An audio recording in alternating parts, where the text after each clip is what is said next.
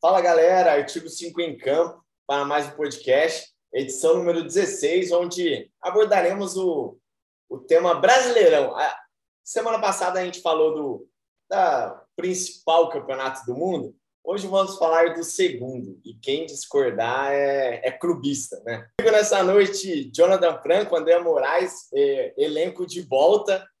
É, o John, primeiro fala da sua filhinha, né?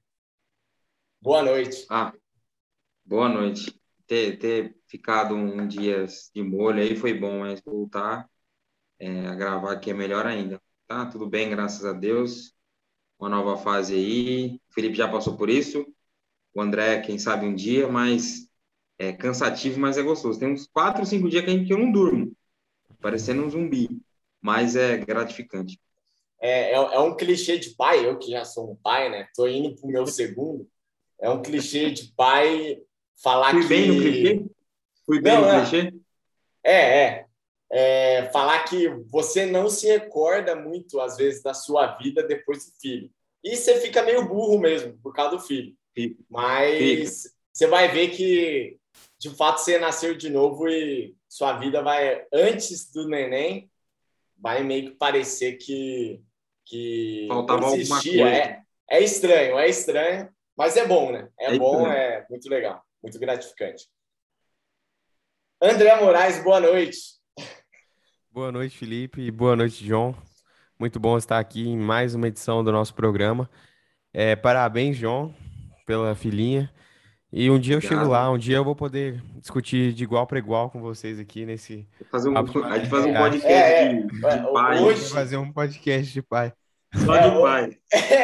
É, hoje, se a gente criasse um blog de paternidade, né, fatalmente você poderia ser excluído, né, emprego. André? Pois é, realmente. Vamos manter no futebol que aí, aí eu fico empregado.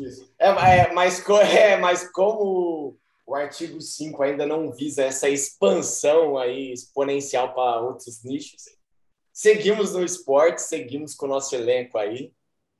E, e, bom, como eu disse, né?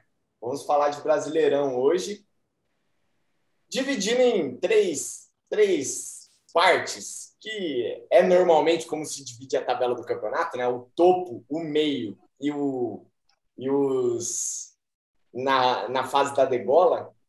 É, vamos começar pelo, pelo topo, que poderia ser. Eu, eu já começo dando as minhas impressões, né? Poderia ser a parte que, que por a gente ter vários times, o Fortaleza jogando muito, o Bragantino, esse projeto legal, o, o Flamengo e o Palmeiras, que sempre tratamos aqui, eu principalmente, trato como dois times históricos e o Galo se formando esse projeto aí, poderia estar sendo disputado de um nível absurdo.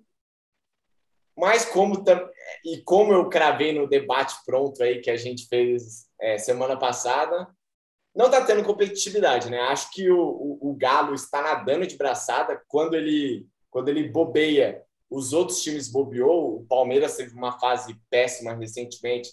Agora parece que o Flamengo entrou numa fase não tão péssima, mas numa fase ruim e, e não está tendo. é, não, não vou dizer que não está tendo competitividade, mas está fácil para o Galo. É, essa é a minha impressão, e a minha impressão depois dessa última rodada é que Galo está com a mão na taça. É, André, vou, vou começar com, com você.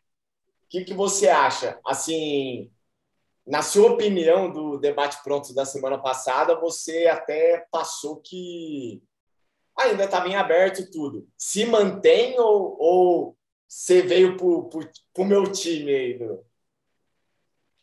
Bom, Felipe, eu, eu fui pro seu time oficialmente. Acho que essas duas últimas rodada, rodadas evidenciaram para a gente uma queda de rendimento brusca do Flamengo, que eu acho que não estava nem no script de ninguém, nem do próprio Atlético, nem do próprio Flamengo.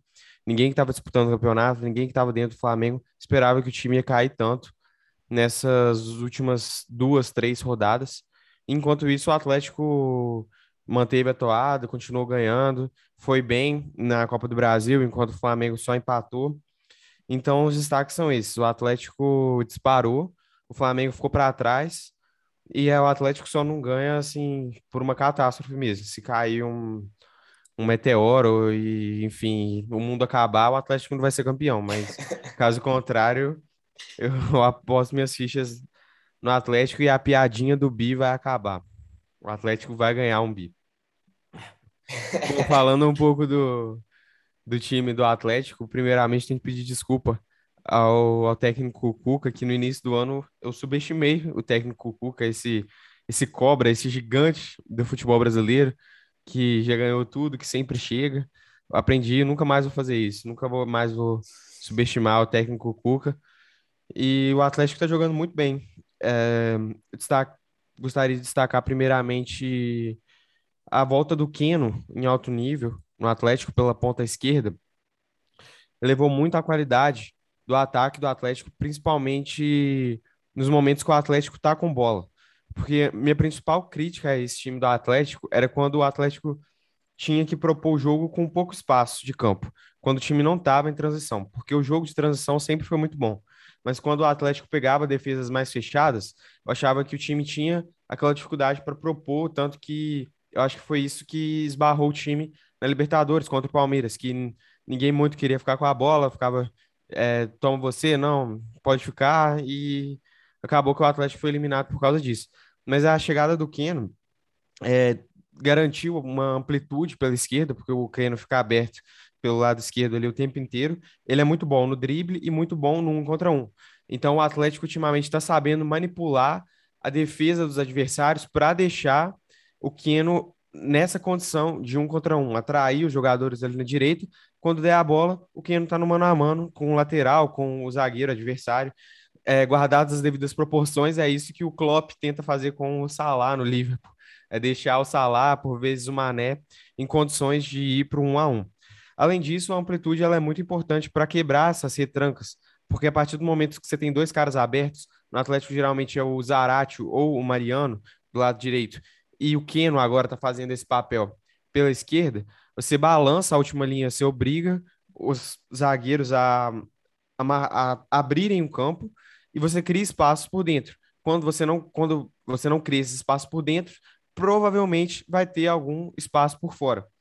E, além disso, essa chegada do Keno pela esquerda permite que o Arana é, atue como um construtor na primeira fase de construção ali do lado dos zagueiros, do Jair, o Arana pode levar essa bola ao ataque e ele tem muita qualidade fazendo isso também, ou chegando ao fundo ou armando. O Arana é um, é um excelente jogador. E o jogo de transição continua muito bom, mas o destaque realmente agora são essas variações táticas, porque o Atlético está jogando bem quando tem a bola e está jogando bem em transição rápida, porque o, o Hulk, né, ele baixa para receber a bola nas entrelinhas quando o Zarate, o, o Nacho pegam a bola no meio de campo, o Hulk dá a opção do passo frontal, ele toca e já vai para a área para finalizar. Então o Hulk, naquela movimentação constante dele, ele balança muito bem a, a zaga adversária e o Atlético está cada vez mais se aprimorando nesses dois estilos de jogo.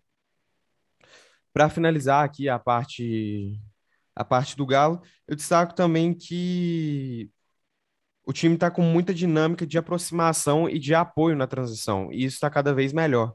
que é isso? O apoio é quando algum jogador domina a bola em um contra-ataque rápido e os outros passam nas costas dele. Esse movimento está muito bem coordenado no Atlético, quando um jogador passa, quando alguém pega pela esquerda, um lateral passa, um zagueiro passa, e o Atlético consegue marcar em bloco e chegar muito bem à frente. Então é um momento muito bom da temporada, sem dúvida nenhuma é, meteu 4 a 0 no Fortaleza. Vou cravar, né? Tá, tá na final da Copa do Brasil. Olha. E... Não, tô brincando. Tá, tá na e final. Sim. e sim, parabéns, técnico Cuca. Nunca mais vou lhe subestimar. Do outro lado, o Flamengo é uma decepção total, particularmente para mim, que sou torcedor, fanático, nunca, nunca escondi isso. Estou com uma decepção muito grande com tudo, com com a diretoria, com o técnico, com os jogadores. Acho que é um apanhado de tudo que está levando o Flamengo a um momento ruim da temporada que, como eu disse anteriormente, não era nem um pouco planejado. Primeiramente, nos últimos jogos, é, a falta de criatividade chamou muita atenção. O Flamengo teve a bola, como o Flamengo sempre tem, jogando contra o Cuiabá fechado em casa. O Cuiabá não ia sair, não ia jogar na trocação. O Cuiabá jogou com as linhas abaixadas, jogando contra contra o Fluminense em casa também. O Fluminense saía mais que o Cuiabá, saía, mas não era um jogo de igual para igual. O Flamengo, como sempre, teve que propor o jogo e a falta de criatividade foi uma coisa assim que chamou atenção. Não tinha aqueles movimentos coordenados que manipulavam a defesa. Ou sei lá, um o Everton Ribeiro baixa, o Mateuzinho sobe, o Andrés Pereira dá a opção nas entrelinhas, o Andrés Pereira pega a bola de costas, vira e já aciona o Gabigol para sair uma tabela por dentro. Não, de forma alguma isso apareceu. Além do que a insistência no Michael, ao meu ver, foi errada. Ele era um dos caras que mais tentava? Sim. Ele tá melhorando? Sim. Ele tem muita raça? Sim. Mas o Michael, a melhor versão dele são contra times que jogam com espaço. Se o Flamengo jogar com espaço, o Michel vai render muito mais. E nesses jogos, o Flamengo jogou com o Michel aos 90 minutos e o Michel simplesmente não tinha espaço. E ele não vai saber criar esses espaços. Então eu entraria com o Kennedy, daria mais oportunidade ao Vitinho, porque o Vitinho tem um chute bom de fora da área, o Vitinho sabe articular ali na, na entrada da área. Então essa insistência no Michel, por mais que ele esteja melhorando, por mais que ele seja muito esforçado, muito ma mais esforçado que muitos jogadores, eu acho que foi errada também. É, é, eu, eu acredito que quando a gente fala que o jogador é esforçado, é que ele é ruim. eu, eu, é, eu, é. Eu, uso isso por Rony, é, usavam isso por Romero, então o, o Michael ele entra nessa cota do esforço que pra, eu mando um papo reto. Né? O cara não é do mesmo nível do time. Assim, por mais que o Rony, aí estamos falando do meu time, né? Que é, todo time é, time bom e grande, histórico, enfim, tem essa cota do esforço, né? Que também, também é muito necessário, né? E o Michael, ele entra nessa conta. Só queria fazer esse parênteses, André, porque você está sendo bonzinho aqui e eu não sou bonzinho, né? E mas, mas beleza. É, bom, eu, eu, te atropelei aí, pode, pode continuar. Não, não, tranquilo. Só encerrando aqui os problemas defensivos voltaram a aparecer, é, a transição defensiva está muito passiva, sabe? O Flamengo não está marcando alto, os jogadores estão esperando o time vir. Fazendo outra analogia, novamente, guardadas as devidas proporções, esse é um dos grandes problemas que o Manchester United do Solskjaer, que está em crise, apresenta, que é essa falta de pressão alta, isso sobrecarrega a defesa. A cobertura na entrada da área está bem ruim. É, está faltando uma definição sobre quem vai fazer essa cobertura. Quando o Thiago Maia joga, às vezes ele sobe muito e deixa um espaço. É só o Arão que fica ali, fica sobrecarregando o Arão. Problema na bola parada, novamente, o Flamengo tem tomado muitos problemas, bola, muitos gols de bola parada, que já são uma marca registrada do clube. E outra, tem um tempo já que todo mundo tem observado que o, o brasileiro não é o Tchan, não é a menina dos olhos do Renato Gaúcho, não tem jeito. O cara é copeiro. E eu acho que isso tem passado para os jogadores. Quando a gente vê os jogadores meio desanimados, meio nheno, tem a chance, pode dar mais e não dá, é porque o time entrou num clima assim de que não vamos nos esforçar nessa competição. Já que a gente já está em semifinal de uma, final de outra, tudo isso criou uma conjuntura de crise mesmo no Flamengo, que eu acho que já pode se afirmar que está instaurada uma crise. E para fechar com chave de ouro, é, os problemas no departamento médico só crescem. É, são jogadores voltando de lesão e já, já retornando do departamento médico, Davi Luiz, o Arrascaeta, o Bruno Henrique vai voltar, mas ficou muito tempo fora. E agora essa última polêmica do Pedro, que parece que, que jogou com uma lesão no menisco e agora vai ter que, vai ter que operar. Ninguém sabe por que ele fez isso, se foi falta de comunicação, se foi falta de transparência. Enfim, o Flamengo está com problema em todas as esferas. Parece que eu exagerei um pouco, mas não é hora do time ligar o, a luzinha amarela, prestar atenção, porque a temporada ainda não está nas mãos, longe disso. É, é assim, podemos dizer que está em crise pelo mês que vai ter, né? A Libertadores falta aí um mês cravado, basicamente. É, e tem a semifinal agora, a final da Copa do Brasil, e de fato, assim, pode, pode vir é, de uma hipotética tríplice coroa para um, uma temporada sem nenhum título desses três. Então, concordo com a parte do, do crise, e como o Palmeiras estava em crise há uma semana atrás e acabou empatando o jogo, vencendo os últimos dois, se eu não me engano, e, e já, já não está em crise, né? É, e, mas, assim, é, eu, eu só não concordo com a questão do, do Renato, que, que você falou do, do copeiro, tá? Eu, eu já até tinha escrito um texto na época que ele era do Grêmio, que não concordava muito com esse discurso do, dele ser copeiro, mas eu não, não quero entrar aqui nesse mérito Renato Gaúcho, tá? É, eu, só quero é, reforçar o sentido que já estava difícil para o Flamengo ganhar, e aí puxando sardinha para o meu lado, né? E, e, no sentido que eu já tinha falado, quando começou o Campeonato Brasileiro, imaginando vários cenários, é, eu disse que o Palmeiras era o franco favorito, é, porque o, o, Flamengo poderia ter problemas, questão de seleção, tudo, que acabou se concretizando. A única diferença é que, ao invés do Palmeiras, o Galo, que, que se é, desbancou na época, o Palmeiras estava na frente. E, então, é, era uma coisa é, imaginável, pensando que eu já tinha imaginado, enfim, e várias outras pessoas, então não é, é, só esse ponto. A questão do, do subestimar o Cuca, tá, André? Aí, para passar a bola para você, John, para você dar seu pitaco aí sobre o, o, o Galo, o, o, Flamengo. Depois eu vou puxar a orelha aí se ninguém falar do Fortaleza.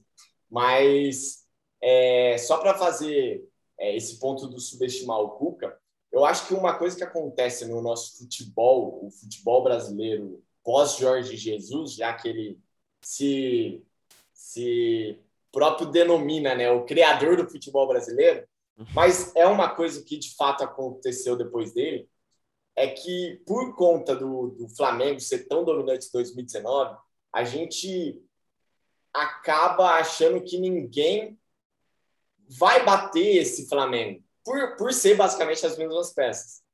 E aí isso faz a gente automaticamente é, pensar que o outro time, no caso o Atlético e até o Palmeiras, não seja capaz de, de ganhar. E, e, a gente sempre, o PVC, para mim, ele foi perfeito no, no, no que ele comentou hoje sobre o Flamengo, sobre a derrota do Fluminense. Ele falou: faz muito tempo que a gente não dá um mérito a um time que ganha do Flamengo. É sempre o demérito do Flamengo, entendeu? O Flamengo que não ganha. E, e, cara, eu, eu não acho isso. Assim, o Fluminense fez um jogaço. O, e como eu falei, o Galo é, tá jogando muito, tá sendo. É, o, o André esmiuçou taticamente aí, é um time fortíssimo. É um time que brigou nas cabeças ano passado e trouxe só Hulk, Nacho e Diego Costa, só. Então, assim, é, só, só diminu, diminuindo esse, esse, esse papo de crise no Flamengo, porque eu, eu, eu, uso o termo diminuir porque eu acho que é uma crise, porque o, o Flamengo joga aí três finais em um mês aí, basicamente, para decidir o brasileiro. Se perder para o Galo sábado, provavelmente já está fora. Se perder do Atlético Paranaense, perde mais um título. E se perder para o Palmeiras, então, assim, é crise pelo cenário, mas, assim, é, é crise em relação a ano, a relação a Renato, tudo eu, eu acho que menos. A gente colocou o, o Flamengo num nível, por causa de 19, é, como imbatível, mas assim, é, acho que hoje já é outro, outro time. Outro time, especialmente agora com o Renato, é, enfim, só, só fazer essa, essas considerações e, e até amenizando, tá? Até amenizando, assim, o Flamengo perdeu o título brasileiro para o Galo, é, cara, não, não vai, não é algo, meu Deus, arranca a cabeça do Renato. Apesar que, entrando na parte de técnico, eu tenho várias considerações ao Renato. É, e, e, aí vem, a, vem desde o Grêmio, né? Como eu disse, eu já escrevi textos sobre vários discursos dele e, e eu não concordo com, com vários, né? mas assim. É... John, para passar a bola, o, é, cara, o que, que, você acha? Sabadão é final, o, você tá com, comigo no, no sentido, e com o André também, né? No sentido que o Galo já tá com a mão na taça, ainda dá é, pro Flamengo. Eu... Se a gente Fortaleza. olhar a tabela, Fortaleza, preciso falar do Fortaleza. É, se a gente olhar a tabela, é, na minha visão, é viável. Mas a questão vai além do, da tabela de pontuação, vai do que os times estão apresentando, né? Porque o Flamengo tem dois jogos a menos em relação ao, ao, ao Galo. Se ganha os dois, fica uma diferença de sete pontos. Lá na frente, né? Esses jogos atrasados. Mas se, ganha, se vence o Atlético Mineiro é, no próximo final de semana, a diferença cai para três, quatro pontos. Cara, faltando aí oito, é, nove jogos, é possível. Mas pensando no que estão jogando, e como o Galo tá jogando e tá mordendo, tá querendo, tá buscando, esses 50 anos que não ganha brasileiro, tá entrando em campo, cara.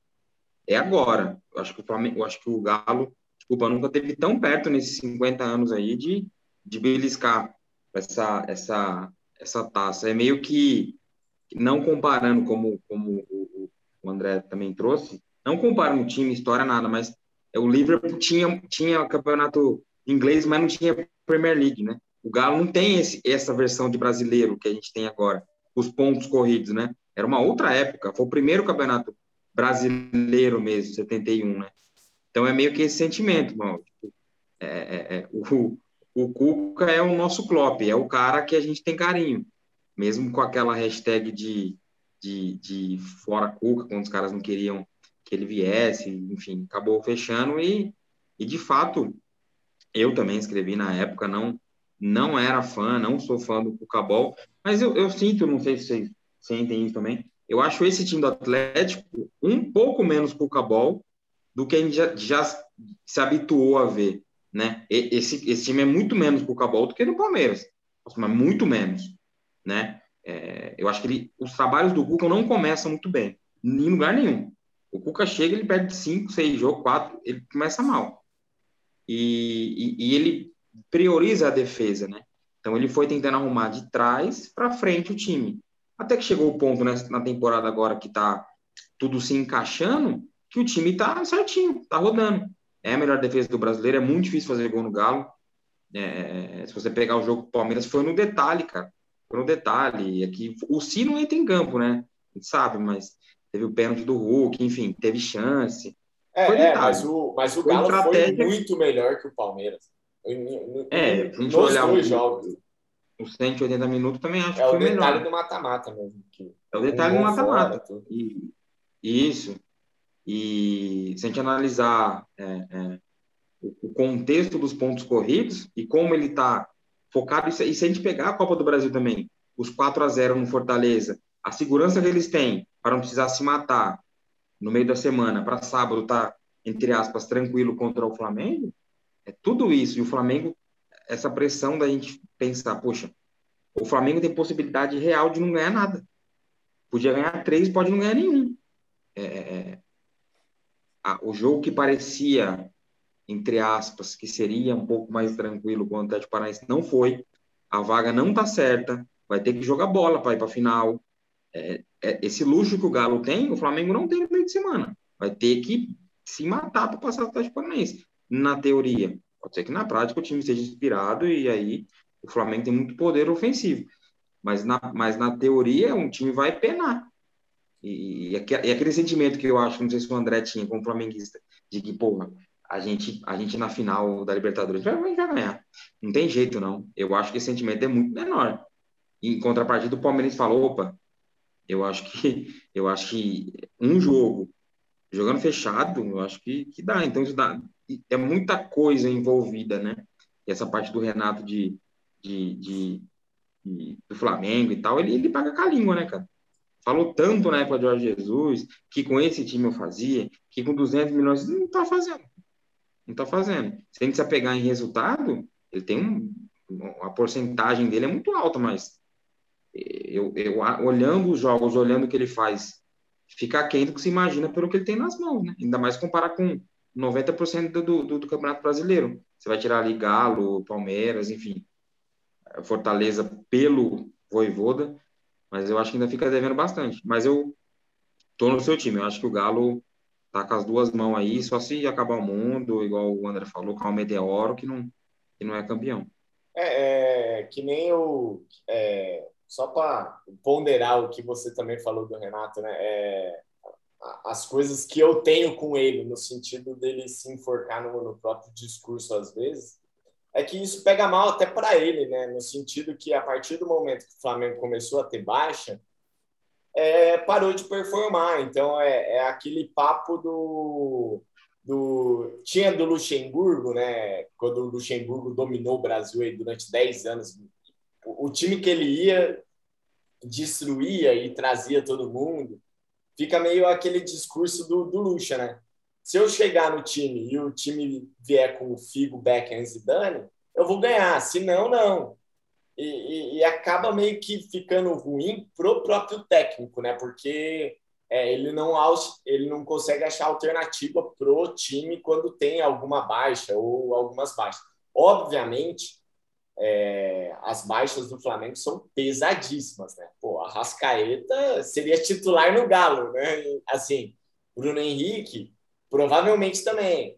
É, assim, são, são baixas consideráveis, mas de fato é, o, o discurso dele, acredito eu, que pega mal até para ele mesmo, né? Nesse caso. É, eu, eu não sei nem se mas... o Felipe, se, se o André concorda, mas se a gente for analisar elenco, opção, talvez esse time tenha, tenha até mais do que 2019. Que quando você olhava para o banco era meio vazio, assim, né? Era meio. Era aquele time ali. Pablo Mari, o Rodrigo Caio no banco era. Né? Uhum. Não sei é, se, se, se, como é como time titular, eu acho que a, a, a engrenagemzinha é, fun, funcionava melhor de fato em 19. Eu acho que o Rafinha com o Felipe Luiz lá, a questão era, ah, digamos assim, era, é, jogava demais aquele time, óbvio. É, mas de fato, de banco de reserva, eu, eu tô na sua, John. Eu acho que esse aí tem até mais possibilidades, né? É, possibilidades do que tinha o time 19. Tá bom que possibilidades para técnico, e aí é aquele discurso, vamos falar que eu não gosto do Renato, né? Eu não tenho nada contra ele, né? Mas assim, possibilidade para cara que não sabe usar, Vide Solskjaer, né, que tem Sancho, Pogba, tudo no banco, não, não, enfim. É, às vezes escancara algumas coisas, né? Mas, mas só para deixar claro, tá? Porque eu dei um monte de paulada no Renato. Mas, assim, cara, eu, eu ainda eu acho Eu não tenho nada contra ele, só não é, gosto é, ele, dele. Só. É, não, é, ele, ele, assim, a, o, o, técnico ele tem várias vertentes, né? E o, e o, Renato, de fato, ele tem várias. E ele é um bom técnico, assim, no sentido, é, no sentido de ser técnico e, e, ter todas as, as vertentes aí, a parte de gestão, a parte de motivação, enfim. Então ele acaba sendo um bom técnico. Eu, eu só o discurso dele às vezes me irrita e enfim, por isso que eu tô... é, só para analisar também, Felipe, ele tem Copa do Brasil, tem Libertadores, Recopa, mas ele não tem nenhum campeonato de ponto corrido. Ele não tem um brasileiro, né? Então isso pesa muito para ele. Sim. Lógico que a desculpa dele vai. A, a, desculpa do São Paulo para não ter Copa do Brasil é que na época que São Paulo era jogava Libertadores todo ano, time de, de Libertadores não ia para a Copa do Brasil. Sempre você vai achar uma muleta para aquilo que você não, não conquistou. Mas é, até onde vai colar isso daí de ah, eu priorizo as Copas, eu acho que, que, que pega, igual você falou, pega a mão para ele, ele fala e, e depois não consegue, quando tem a possibilidade de, de, de segurar aquilo que ele falou. É, André, para fechar o topo aí, a gente acabou falando muito do, do, Flamengo e Galo, porque de fato eram os dois que estão na, tão na briga, né? É... Não esqueça do Fortaleza, hein? André, pode, pode seguir aí, você o John me perguntou é, se eu concordava com a questão do elenco desse para 19, eu concordo, concordo integralmente com tudo que o John falou. Esse elenco do Flamengo de 2021 é muito, mas muito melhor que de 2019. Se você for pegar em questão de baixa, teve a baixa do, do Pablo Mari e, e chegou o Davi Luiz. Claro que o Davi Luiz ainda nem jogou direito por causa da lesão. Mas saiu o Gerson, veio o Andrés. Na lateral direita, sim, teve, teve um gap muito grande que foi a saída do Rafinha, nem o Isla nem o Mateuzinho apresentam um nível nem próximo dele. Mas em questão de elenco, esse elenco é bem melhor, sim. O Pedro, é, o Flamengo teve que teve que jogar, teve que colocar Lincoln na final do Mundial em 2019, porque não tinha atacante. Imagina se tivesse um Pedro ali naquela bola que o Lincoln isolou. Ali é ser um a um Flamengo e para os pênaltis, o Flamengo poderia ganhar o Mundial.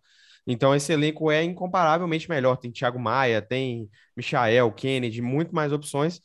E isso joga contra o trabalho do Renato, porque ele com um elenco melhor, eu acho que ele com esse elenco ele tinha condição sim de estar tá brigando em três frentes. Isso não deveria ser uma muleta para ele. É, encerrando o, o, o, topo que a gente acabou de fato ficando no, nos dois candidatos ao título, a questão do. Só para fechar, né? A questão da Libertadores, acho que tá, tá muito clara aí quem vai pegar uma pré, quem vai ficar com as vagas diretas. Pensando que Flamengo, Palmeiras e Bragantino, que são os três que estão aí na final, são, são terceiro, quarto, quinto. Isso pode alterar, mas não tende a, a um cair quatro posições, cinco posições, para não perder uma vaga. Então, não, não, sinceramente, não tem nem o que discutir, né? A gente já sabe os times que vão direto, por, por causa da, da ampliação das vagas, e, e, e aí vai ter uma brigazinha aí para pré. É, indo, indo para meio de tabela, eu acho que tem dois times aí que a gente pode estar destacando. É, o São Paulo, por ser um, dos grandes, os últimos anos, é um time que, querendo ou não, está investindo no, é, não sei se poderia estar investindo, mas de fato estava investindo, né? Desde a época do Pablo, Daniel Alves, enfim, Caleri agora. E, e o Cuiabá, que é um, um, um trabalho, é, eu diria até de refúgio, né?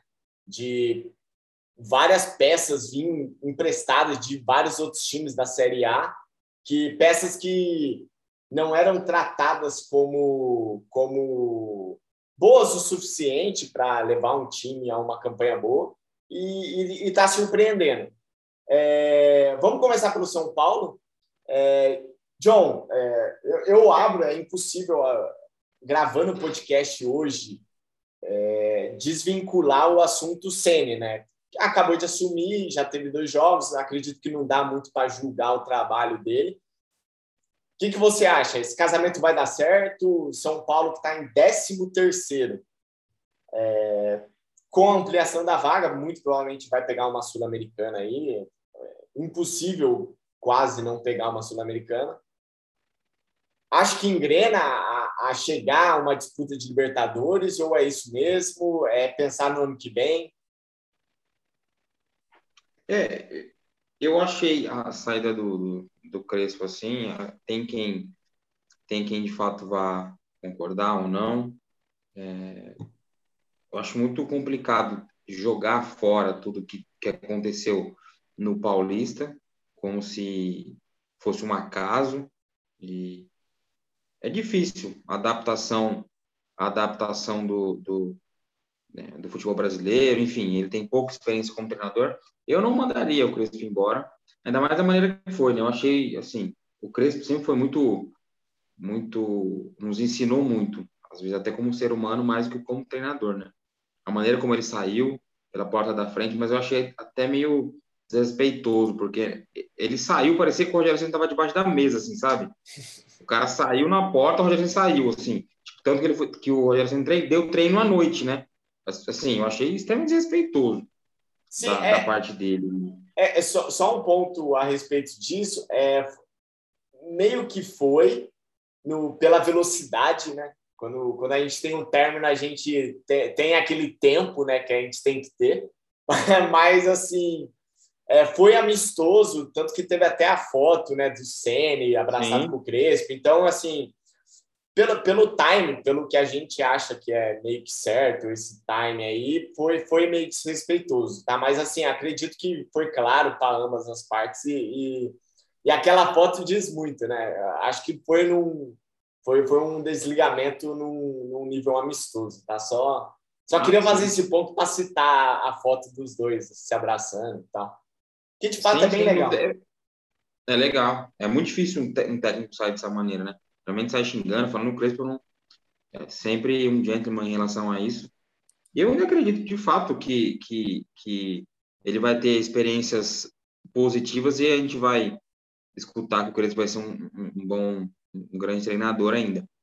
Em relação ao São Paulo, a equipe, sinceramente, eu não vejo tanta possibilidade nesse nesse brasileiro. Não, não acho que cai.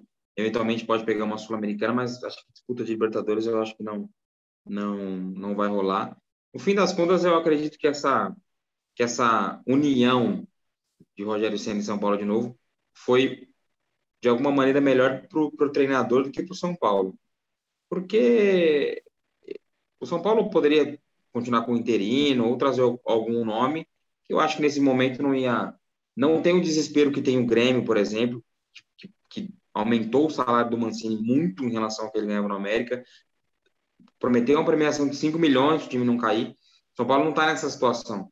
Acho que é menos desesperador. Então, acho que para o Rogério Ceni foi melhor de, de novo estar tá num grande time, de novo estar tá num time que ele se sente em casa e ter a possibilidade de fazer um de, de, de alguma maneira galgar o ano que vem. Se o São Paulo termina em décimo segundo, ele vai ser mandado embora. Aí ele vai ter o ano que vem inteiro, pra, inteiro não, mas ele vai ter o ano que vem do início do ano para começar um novo trabalho. Eu acho que para o São Paulo não vai fazer muita diferença, não vejo São Paulo brigando por Libertadores. E, e você até abriu no começo aí, o São Paulo nunca teve essa, essa postura que o Flamengo teve em 2013. São Paulo ficou muito tempo sem ganhar nada, mas gastando muito. São Paulo sempre gastou muito dinheiro. Mal. Sempre gastou dinheiro mal. É impressionante como gasta mal dinheiro. Se vende bem, revela bem, vende bem. Mas contrata pessimamente mal. Então, o São Paulo ficou um tempão sem ganhar nada, igual o Flamengo ficou, e não tem o dinheiro que o Flamengo tem hoje e não tem o elenco que o Flamengo tem. Se o São Paulo tivesse tido essa, essa mentalidade, poderia ter o elenco que o Flamengo tem tranquilamente, mas foi gastando, foi ficando dívida, coisa para trás. Ação trabalhista hoje em dia deve um, um, rio de dinheiro e você não vê muita perspectiva né, no, no futuro da equipe. Sim. É, eu, eu, gostei de uma coisa que você falou, que talvez esse casamento seja até melhor para o Senna e, eu gostei, assim, cara, porque eu concordo 100%, sabia? É, acho que o Ceni é, pelo, pelos projetos que ele pegou, o Flamengo, com pressão absurda, o Cruzeiro, é, eu acho que ele precisa de tempo. Ele precisa de tempo e, e ele vai ter, por ser uma entidade, o maior nome do clube, é, ele tem bastante rodada aí do Brasileirão pra, como teste tudo, porque, como você falou, eu já falei, questão de tabela para o São Paulo esse final de ano é, é meramente só cumprir mesmo, não, não vai mudar nada se ganhar cinco jogos, se perder cinco jogos, tende a ficar no, no mesma posição, basicamente. Mas o, e, e o Rogério Senna precisava desse tempo para se provar mesmo que é um grande treinador. Teve resultados com o Flamengo, é, alguns julgam que é, era pouco, mas ele teve, foi campeão brasileiro, é, fez um grandíssimo trabalho no Fortaleza e, e o Cruzeiro, é, ninguém deu certo lá. Né?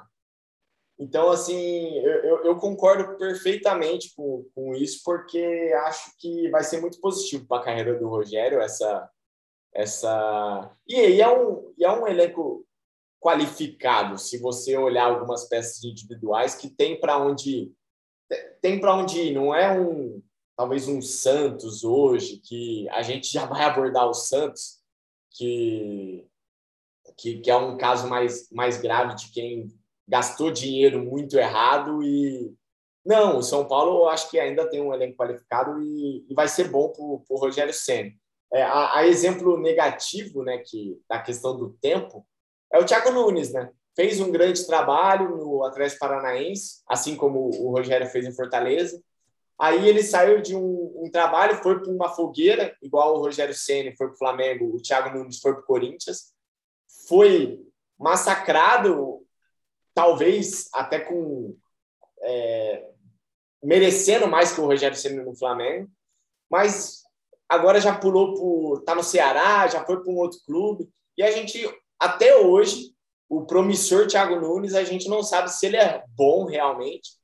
Não, ele, ele só está se segurando no emprego. Então, eu gostei muito, eu gostei muito, assim, porque eu torço muito para o Ceni como técnico. Acho que ele tem várias coisas positivas. É... E acho que vai ser muito bom ele para o São Paulo e o São Paulo voltar no que vem forte. É, fiquei bem feliz com o retorno dele e acho que ele vai ter tempo, que é um erro que as outras diretorias do São Paulo é, não davam e, e, não deu para nenhum técnico, né? E aí, só, só, pontuando isso, que a questão da diretoria é, pega também na questão jogador, né? Contratação. Porque o Pablo ele funcionava dentro de uma engrenagem que tinha um sistema tático ok e tudo. E, e, cara, quando você vê isso as grandes equipes, né? Entra um cara que a gente julga que é pereba, tudo, mas quando a engrenagem funciona, uma, uma contratação ela funciona um pouquinho menos, né? Mas ela não, ela não é uma contratação horrível. E, e a diretoria estragou muito as contratações do São Paulo, justamente por queimar técnico, né? E, enfim, então é, é, é, só dando essa abordagem que eu, eu acho que nem todo mundo tem essa visão, tá? Que da questão de engrenagem, que a diretoria pode sim impactar no jogador em campo, tendo em vista que nos últimos dois anos ela não manteve um técnico durante seis meses, entendeu? Assim, tô, tô usando um exemplo extremista aqui, mas é, é, é basicamente bom. Basicamente, não, é, é o que eu acho. E, e a diretoria de São Paulo demitiu vários treinadores, no meu ver, é, sem a necessidade. Crespo, Aguirre, enfim, e por aí vai.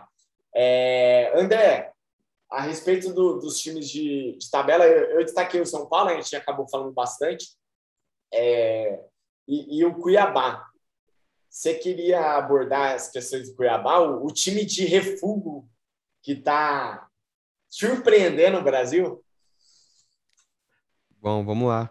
É, antes de entrar propriamente no Cuiabá, vou dar um parecer pequeno aqui sobre o São Paulo, porque eu tive a oportunidade, eu estava, eu sou de Minas Gerais, mas eu estava em São Paulo quando no primeiro jogo do Rogério Ceni contra o Ceará, e eu fui, a, fui meio à toa por saudade do estádio, fui ver. Foi a primeira vez que eu vi na arquibancada uma equipe gritando o nome de um ex-técnico, uma, uma torcida, perdão, gritando o nome de um ex-técnico. A torcida de São Paulo gritou Crespo, Crespo, Crespo. E eu achei isso uma atitude enorme, tanto da torcida, e que revela também o caráter do, do ser humano, como o Crespo era um cara que nos ensinou bastante nessa passagem pelo futebol brasileiro. Eu torço para que ele para que ele continue se dando bem na carreira e quem sabe até volte para o Brasil numa oportunidade futura. Sim, é, eu, eu só queria pontuar um, uma coisa que é, quando o, Crespo viveu na Europa, vai, então vou tratar com uma educação europeia. Vão, vão achar que eu sou muito pacheco no sentido que gosto de bater no povo brasileiro e tal. Mas quando um cara vem para cá e, e, trata as coisas com educação, enfim, é, isso para a gente é uma abordagem, entre aspas, diferente. É, o, o, o, Abel Ferreira, quando chegou, teve um impacto desse tamanho, o Crespo. E, e eu só queria ponderar isso no sentido que eu escrevi recentemente sobre o Galvão e o Neymar, naquele episódio, tudo falando da nossa falta de educação, talvez cultural, que a gente hum, talvez nem entenda essas entidades, o, é, o que significa cada um para o esporte no todo, que a gente gosta muito. E, e vocês falando do Crespo da educação me fez essa ponte no sentido que, cara, a gente tem muito que amadurecer, né? Nesse sentido de educação, do modo de tratar as coisas e tanto que esses europeus, vai, vêm para cá e, e a gente é, faz, a, faz as ressalvas e devidas ressalvas, tá? Não, não tô, aliás, estou concordando com vocês é, sobre, sobre isso, né? A gente, é, sei lá, às vezes eu tenho a impressão que a gente joga muito contra a gente mesmo, né? No sentido de idolatria, de entidade, como é o, o que eu utilizei no texto. enfim, é, pode seguir aí, André. É basicamente isso, o elogio ao, ao Crespo pelo, pelo trabalho dele, por tudo que ele demonstrou ser. E também falar rapidamente que eu gosto muito do Rogério Ceni, gosto muito dele como treinador, eu acho que ele tem um potencial muito bom. Nunca, nunca escondi isso. No Flamengo até ele teve um trabalho muito bom. A gente tem que naturalizar o trabalho dele no Flamengo como um trabalho bom, não, não pode cair nessa de que nada prestou, enfim, que ele que ele não soube fazer o time jogar, porque foi um trabalho muito bom, sim. E eu aposto que agora, nesse início de temporada, ele vai usar mais o, o Caleri e o Luciano como dois atacantes mesmo, não, não um extremo e um, um centroavante fixo. Mais ou menos de uma forma parecida com o que o Jorge Jesus usava em 2019. O Flamengo jogava em 2019 com o Gabigol e o Bruno Henrique como dois atacantes. Ora, um abria, outro fechava na área, um ia abria para receber para o drible, o outro para finalizar ou para cruzar para a área. Enfim, eu acho que ele, o Rogério Ceni usando o Caleri e o Luciano como dois atacantes um ao lado do outro, eles podem se associar por dentro para fazer jogada por dentro, podem podem servir de alternativa para o contra-ataque, porque os dois têm velocidade e, e são são boas opções para quebrar a última linha nas costas, né? Jogar nas costas da zaga. Enfim, vamos para o Cuiabá, que a gente já falou bastante de São Paulo. O Cuiabá seguiu uma fórmula que a gente não pode dizer que é nova no futebol brasileiro, né? Longe disso. Que é contratar hum, o que não dá certo e montar um time. Quando o Cuiabá subiu, eu mesmo olhei com um olhar preconceituoso, falando, não, não vai durar. É um daqueles times que sobe para descer. Só que esse Campeonato Brasileiro acho que surpreendeu bastante a gente nesse sentido, com todos os times, na verdade, porque eu lembro antes do campeonato começar, a gente falou, um time para ele cair, um time grande para cair esse ano, vai ter que fazer muito esforço, porque tem muito time ruim. E era o que a gente pensava, pô, tem Juventude, tem Atlético Goianiense, tem América Mineiro, tem Esporte, tem Cuiabá, tem Chapecoense. Se um time grande quiser cair, ele vai ter que fazer muito esforço. Só que não é isso que a gente está vendo a gente está vendo o, Santos, o Grêmio passando um aperto enorme e o meio de tabela ali com, com a América, com Cuiabá, com o Atlético Goianiense. E eu gostaria de destacar especialmente o Cuiabá, que montou um plantel bem experiente, uma zaga super rodada que todo mundo já conhece, o goleiro Walter do, do Corinthians, o Paulão, o Empereur, o Endel, são todos caras bem carimbados. E na frente, peças mais jovens, que não estavam encaixando em outros times, mas que poderiam render nesse, nesse estilo de jogo fechado, jogando, jogando, fazendo transição rápida, jogando em contra-ataque.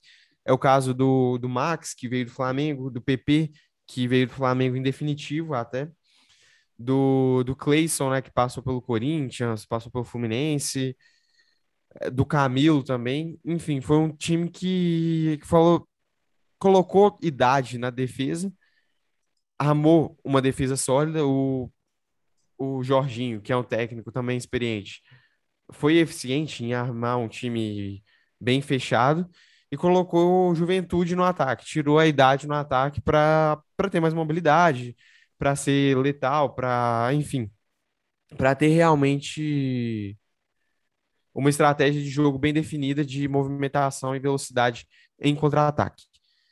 E, e, deu certo, né? Pelo menos tá dando bem certo. Ao que tudo indica, o time vai conseguir uma vaga na Sul-Americana pelo plantel, pelo investimento. É muito bom. O time, por coincidência, vai jogar contra o São Paulo na próxima rodada. É... Empatou com o Grêmio, empatou com o Flamengo, enfim, deu trabalho deu trabalho ao, ao Atlético faltou, Mineiro faltou também. São Paulo no, no, no, primeiro turno, se não me engano. Oi? Empatou com São Paulo. Acho que empatou com São Paulo também no primeiro turno, se não me engano. Sim, sim. E, enfim, era uma ressalva a esse time que acho que foi uma surpresa. O América Mineiro também é outra boa surpresa, que sofreu o golpe do Mancini, né? O Mancini já tá ficando famoso por dar esse tipo de golpe. Ele assume um clube menor, é, leva até certo ponto e pega algum algum grande afogado. Foi assim quando ele saiu do Atlético Goianiense para ir para o Corinthians e agora saiu do, do América Mineiro para ir para o Grêmio. Isso, na minha opinião, mostra uma falta de caráter, porque não adianta nada os técnicos cobrarem cobrarem estabilidade, cobrarem projetos longos, que eu acho que tem que ter, se eles mesmos não cumprem com os contratos que eles fazem. Então, é hipocrisia o nome disso. Mas, enfim, o América Mineiro também é outra boa surpresa, porque o América Mineiro, por muito, muito tempo, subia e descia. Era um time muito bom para B e muito ruim para A. Então, não sabia onde que estava. Tava, eu subia, eu descia, subia, descia. Mas agora tem um bom projeto com alguns bons nomes, o, enfim. É, o... é isso, o meio de tabela foi um meio que eu acho que surpreendeu todo mundo. Foi um meio invertido, digamos. É, é com, com certeza, é, acho que esse campeonato está surpreendendo. É, concordo contigo. É, tem, tem um discurso que eu gosto muito e, e, ele é utilizado normalmente por Red Bull, né? E Red Bull e Cruzeiro. Esse discurso normalmente é utilizado essas, esses dois clubes, no sentido que é impossível a gente ter 10 times grandes e gigantes e potentes é, no futebol brasileiro. E, e, eu concordo, assim, as, a gente já conversou também sobre hegemonias aqui no futebol, e aqui é muito mais rápido as hegemonias do que lá fora. E, e eu queria trazer essa reflexão de mudança de patamar é, de, de figuras como o Red Bull, que já está no nosso imaginário como um time que não gigante, mas que vai brigar nas cabeças e o Cruzeiro como um time que não vai brigar mais.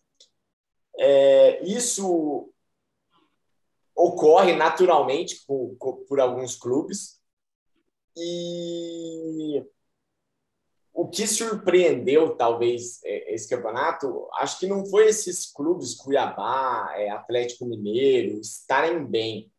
É, as fórmulas que eles utilizaram dá certo acho que até as formas que eles utilizaram, que nem eu falei, concordo contigo que é, são fórmulas manjadas que todo mundo faz. É, ou você pega meio time emprestado do São Paulo, do Corinthians, do Palmeiras, ou você traz o Mancini para não cair, né? É os scripts que existem nos clubes hoje.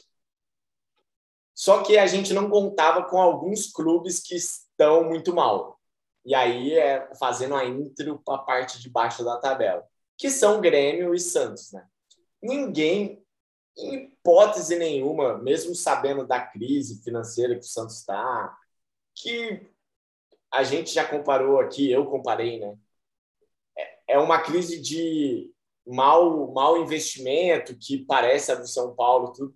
Ninguém imaginava que o Santos estaria nesse perrengue, tendo é, o, o, Grêmio tem os jogos a menos, então é uma ressalva que com o elenco do Grêmio sempre pode ganhar. Então, acho que está até mais tranquilo do que o do Santos, mas ninguém imaginava o, o, o Santos nessa pindaíba que está é, e, e, sem, e sem norte, né? pensando que o time tá, foi, foi de fato meio dizimado aí os jogadores e, e tá crítico. Então, assim, é, queria fazer esse, esse parênteses do que tem times que a gente considerava que não estaria tão mal e eles estão, que é Grêmio e Santos, e talvez por isso até alguns times estão tendo campanhas melhores, tá?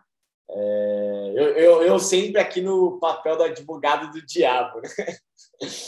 Mas é, aí já, já iniciei né, a parte de, de zona.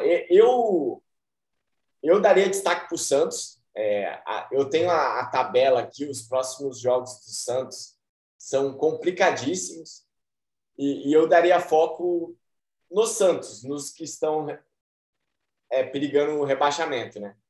É, com a ressalva que o Grêmio também está numa, numa zona complicada, mas tem os jogos a menos e o elenco é muito, muito, muito melhor que a do Santos, pelo menos na minha visão. Então a chance de escapar é maior.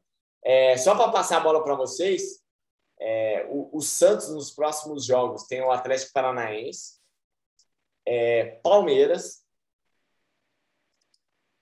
Bragantino, Atlético Goianiense, aí a Chape, que é um talvez o único jogo fácil, Corinthians e, e para parar aí no para parar no Fortaleza. Então assim, os, os próximos jogos do, do Santos, os próximos cinco, eu acho que é o que eu vi aqui na tabela, é Fortaleza, Bragantino, Palmeiras e o clássico contra o Corinthians. Então, assim, a vida do. Eu não queria estar na, na pele de um Santista, né? É a frase batida. É... Vou, vou passar a bola para você, John. Qual o destaque? É, eu, eu, foquei totalmente no Santos porque é o time que nunca caiu, é um time gigantesco, talvez o maior clube do, do futebol brasileiro, e, e, não vejo muita gente abordando é, esse mal-estar do Santos. É, então, para mim, assim, é, é, catastrófico o cenário do Santos. E, e tá perigando mesmo cair, por isso que eu acabei dando meu foco todo no, no Santos. É, pode, pode fazer sua, suas menções aí da, da zona, da degola.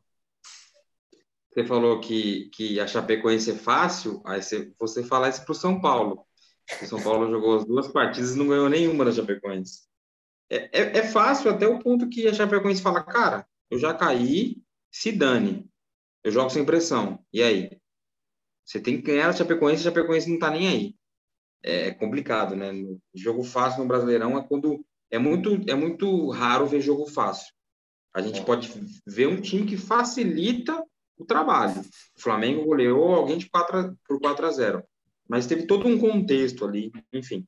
Eu tinha proposto uma, uma que a gente cravasse algumas coisas no, no podcast, que quem ficaria no G4 e quem vai, vai cair para a Série B. O Z4, né? E para comentar um pouquinho da parte de baixo da zona dessa zona de rebaixamento, eu vou eu já vou trazer meu, meus quatro rebaixados aqui, lembrando que não tem não tem torcida. Eu não estou torcendo para que esses times caiam, eu acho que vai cair pelo contexto, não é torcida. É... Essa daqui eu, não, eu acho que vocês não vão concordar, não sei se vocês, vocês acham que esse time vai cair, é a Chapecoense, não sei se todo mundo está de acordo. Acho que a Chape e o esporte, é, eu acho que não tem para onde muito correr, não. A, a Chape e o esporte, para mim, já foi. Aí, que, o, o Felipe trouxe a questão do Santos, aí que tá o, San, o Santos não tem uma tabela fácil, mas eu vou trazer os cinco últimos jogos do Juventude, que tem a mesma quantidade de pontos que o Santos. Na sequência, os cinco últimos jogos do, do Juventude: Atlético Mineiro fora, o Bragantino em casa, o Fortaleza fora, o São, o São Paulo fora e o Corinthians em casa. A chance de não ganhar nenhum desse jogo é bem grande.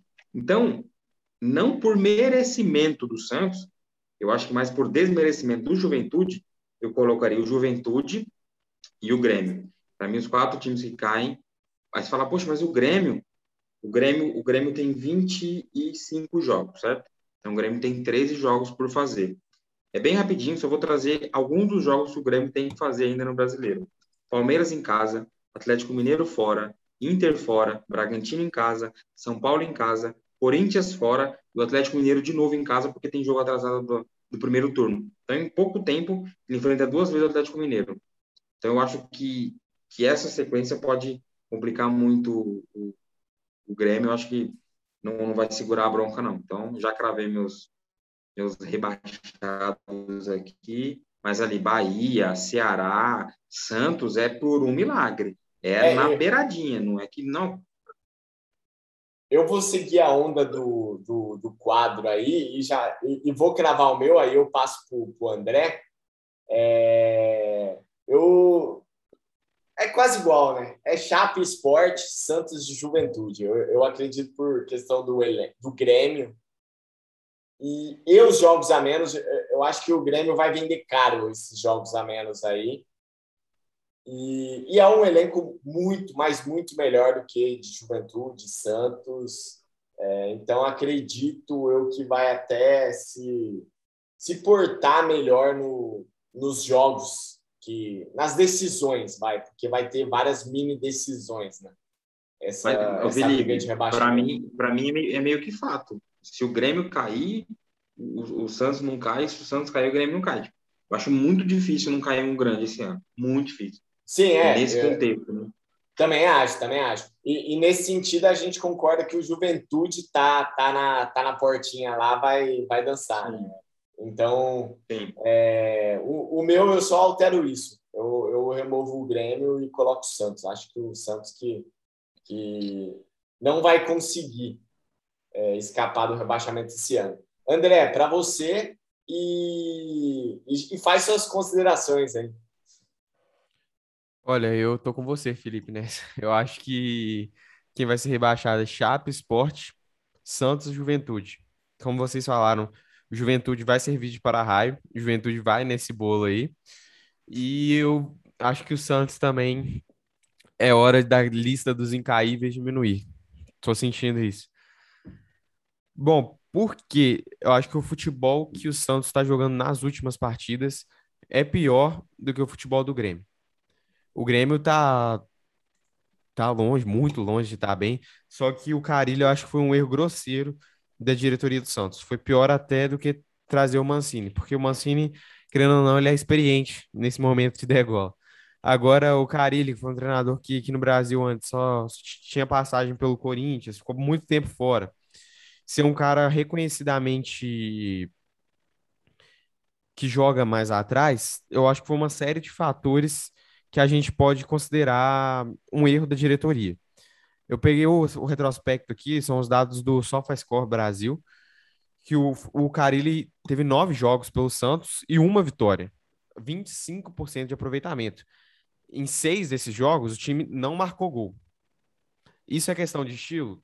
Ah, porque o Carilli joga mais atrás? Não, isso não é questão de estilo, porque um time que joga atrás não significa um time que não joga, que não faz gol.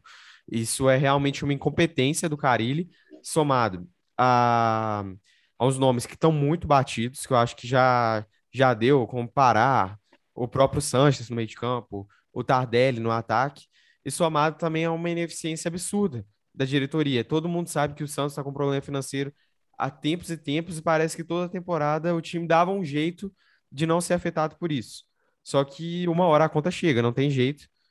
É eu acho que vai ser esse ano que a conta futebolística vai bater na porta do Santos. Falando rapidamente do Grêmio também, o Grêmio eu acho que não vai cair, porque o Grêmio é o time grande que teve menos motivo para estar nessa situação. Eu acho pouquíssimo justificável o Grêmio ter ficado um campeonato inteiro na zona de rebaixamento. Porque o Grêmio tem bons jogadores, o Grêmio não está em uma má situação financeira, o Grêmio não está em uma turbulência política como os outros times grandes que caem geralmente estão em pelo menos uma dessas. Então o Grêmio, aparentemente, você olhava para o Grêmio e estava tudo bem. E pronto, o Grêmio ficou na zona é, do campeonato por, inteiro. Por grande parte do campeonato, é, muita. Principalmente no início, a gente dizia mesmo que o Grêmio estava lá por conta dos jogos a menos. Né? É que Sim. o estar na zona tem o peso e aí perder um jogo que não era para perder, é, exemplo, tomou um, um 3 a 1 do América no Sul. Aí começou a despertar isso e, e o time começou a perna começou a ficar mais pesada, mas de fato que talvez se o Grêmio tivesse jogado os jogos no início, vai a gente fazer esse si gigantesco e, e tivesse arrancado os dois jogos a menos, três pontos, dois pontos, é, na rodada 10, ele não estaria em 17, estaria em 12 e a gente não estaria discutindo isso. É, é, por isso, eu acho que por essa impressão também, eu acho que o Grêmio não, não vai cair. E bom, é, é, acabei entrando aí, André, pode, pode finalizar. Bom, finalizando, é, analisando a conjuntura completa, acho que o maior erro que talvez justifique essa essa situação crítica foi a questão dos técnicos, que a diretoria mais errou. No início do ano, acho que no final do ano passado, os, o trabalho do Renato já dava mostras de que tinha dado, que já estava no prazo de validade. Depois o time trocou pelo Thiago Nunes, que é um treinador ainda longe de ser de ser uma unanimidade de ter um estilo de jogo compatível com o elenco que o Grêmio estava montando, que era um time habilidoso, que jogava para frente. E depois Filipão, que na minha opinião não deveria mais nem ser cogitado em algum time brasileiro, porque tudo no futebol passa, tudo é era, e a, a época do Filipão já passou. E agora o Mancini. Então, essa diretoria do Grêmio, por ter ficado muito tempo com o Renato Gaúcho, ter dado certo, eu acho que essa diretoria perdeu o time, perdeu o tato para contratar técnicos. Esse, o, o, elenco que o Grêmio montou com Rafinha, com Wanderson, com Douglas Costa, esse time não é ruim e esse time merecia um técnico mais hábil. Beleza, beleza. É... Então, encerramos. Acho que deu para passar por vários clubes, né? Não, não conseguimos passar por todos, questão de tempo, tudo, até para não ficar maçante para os nossos ouvintes. Mas deu, deu para dar um giro legal sobre o Brasileirão. E, e agora aquele momento merchan, né? Do, que eu peço os likes. Então, iniciamos no YouTube, estamos subindo aí os nossos episódios no YouTube. Então, caso você prefere, assim como eu ouvi vários e vários podcasts pelo YouTube, a gente vai fazer o upload lá a partir deste episódio. É, tudo vai estar atualizado junto o Spotify, o Red Circle, eu, o YouTube vai, vai estar tudo sincronizado. Então, tem mais essa aí. É, essa possibilidade para você ouvir a gente. Então, siga a gente no Instagram, se inscreve no nosso canal no YouTube aí, que a gente está bolando várias e várias coisas que até o final do ano a gente vai colocar aí com conteúdo bem maneiro para vocês. Tem a página do Face, tem o nosso Twitter. Enfim, estamos crescendo, estamos crescendo e contamos com a sua ajuda, é, mesmo sabendo que só de estar ouvindo aqui, se você chegou até aqui, né? Faltou o meu discurso padrão. Se você chegou até aqui, você já está ajudando muito. Então, dá mais essa força aí e curta a gente aí nas redes sociais. É, beleza? 10 segundos, André. Muito obrigado a, a, você que nos acompanhou, que nos acompanha sempre. Obrigado, Felipe. Obrigado, John, pela oportunidade de participar desse programa. É sempre um ah, prazer. 10 segundos, John. Prazer aí de novo estar aqui, voltando. Tamo junto, vamos preparar o próximo. Até mais.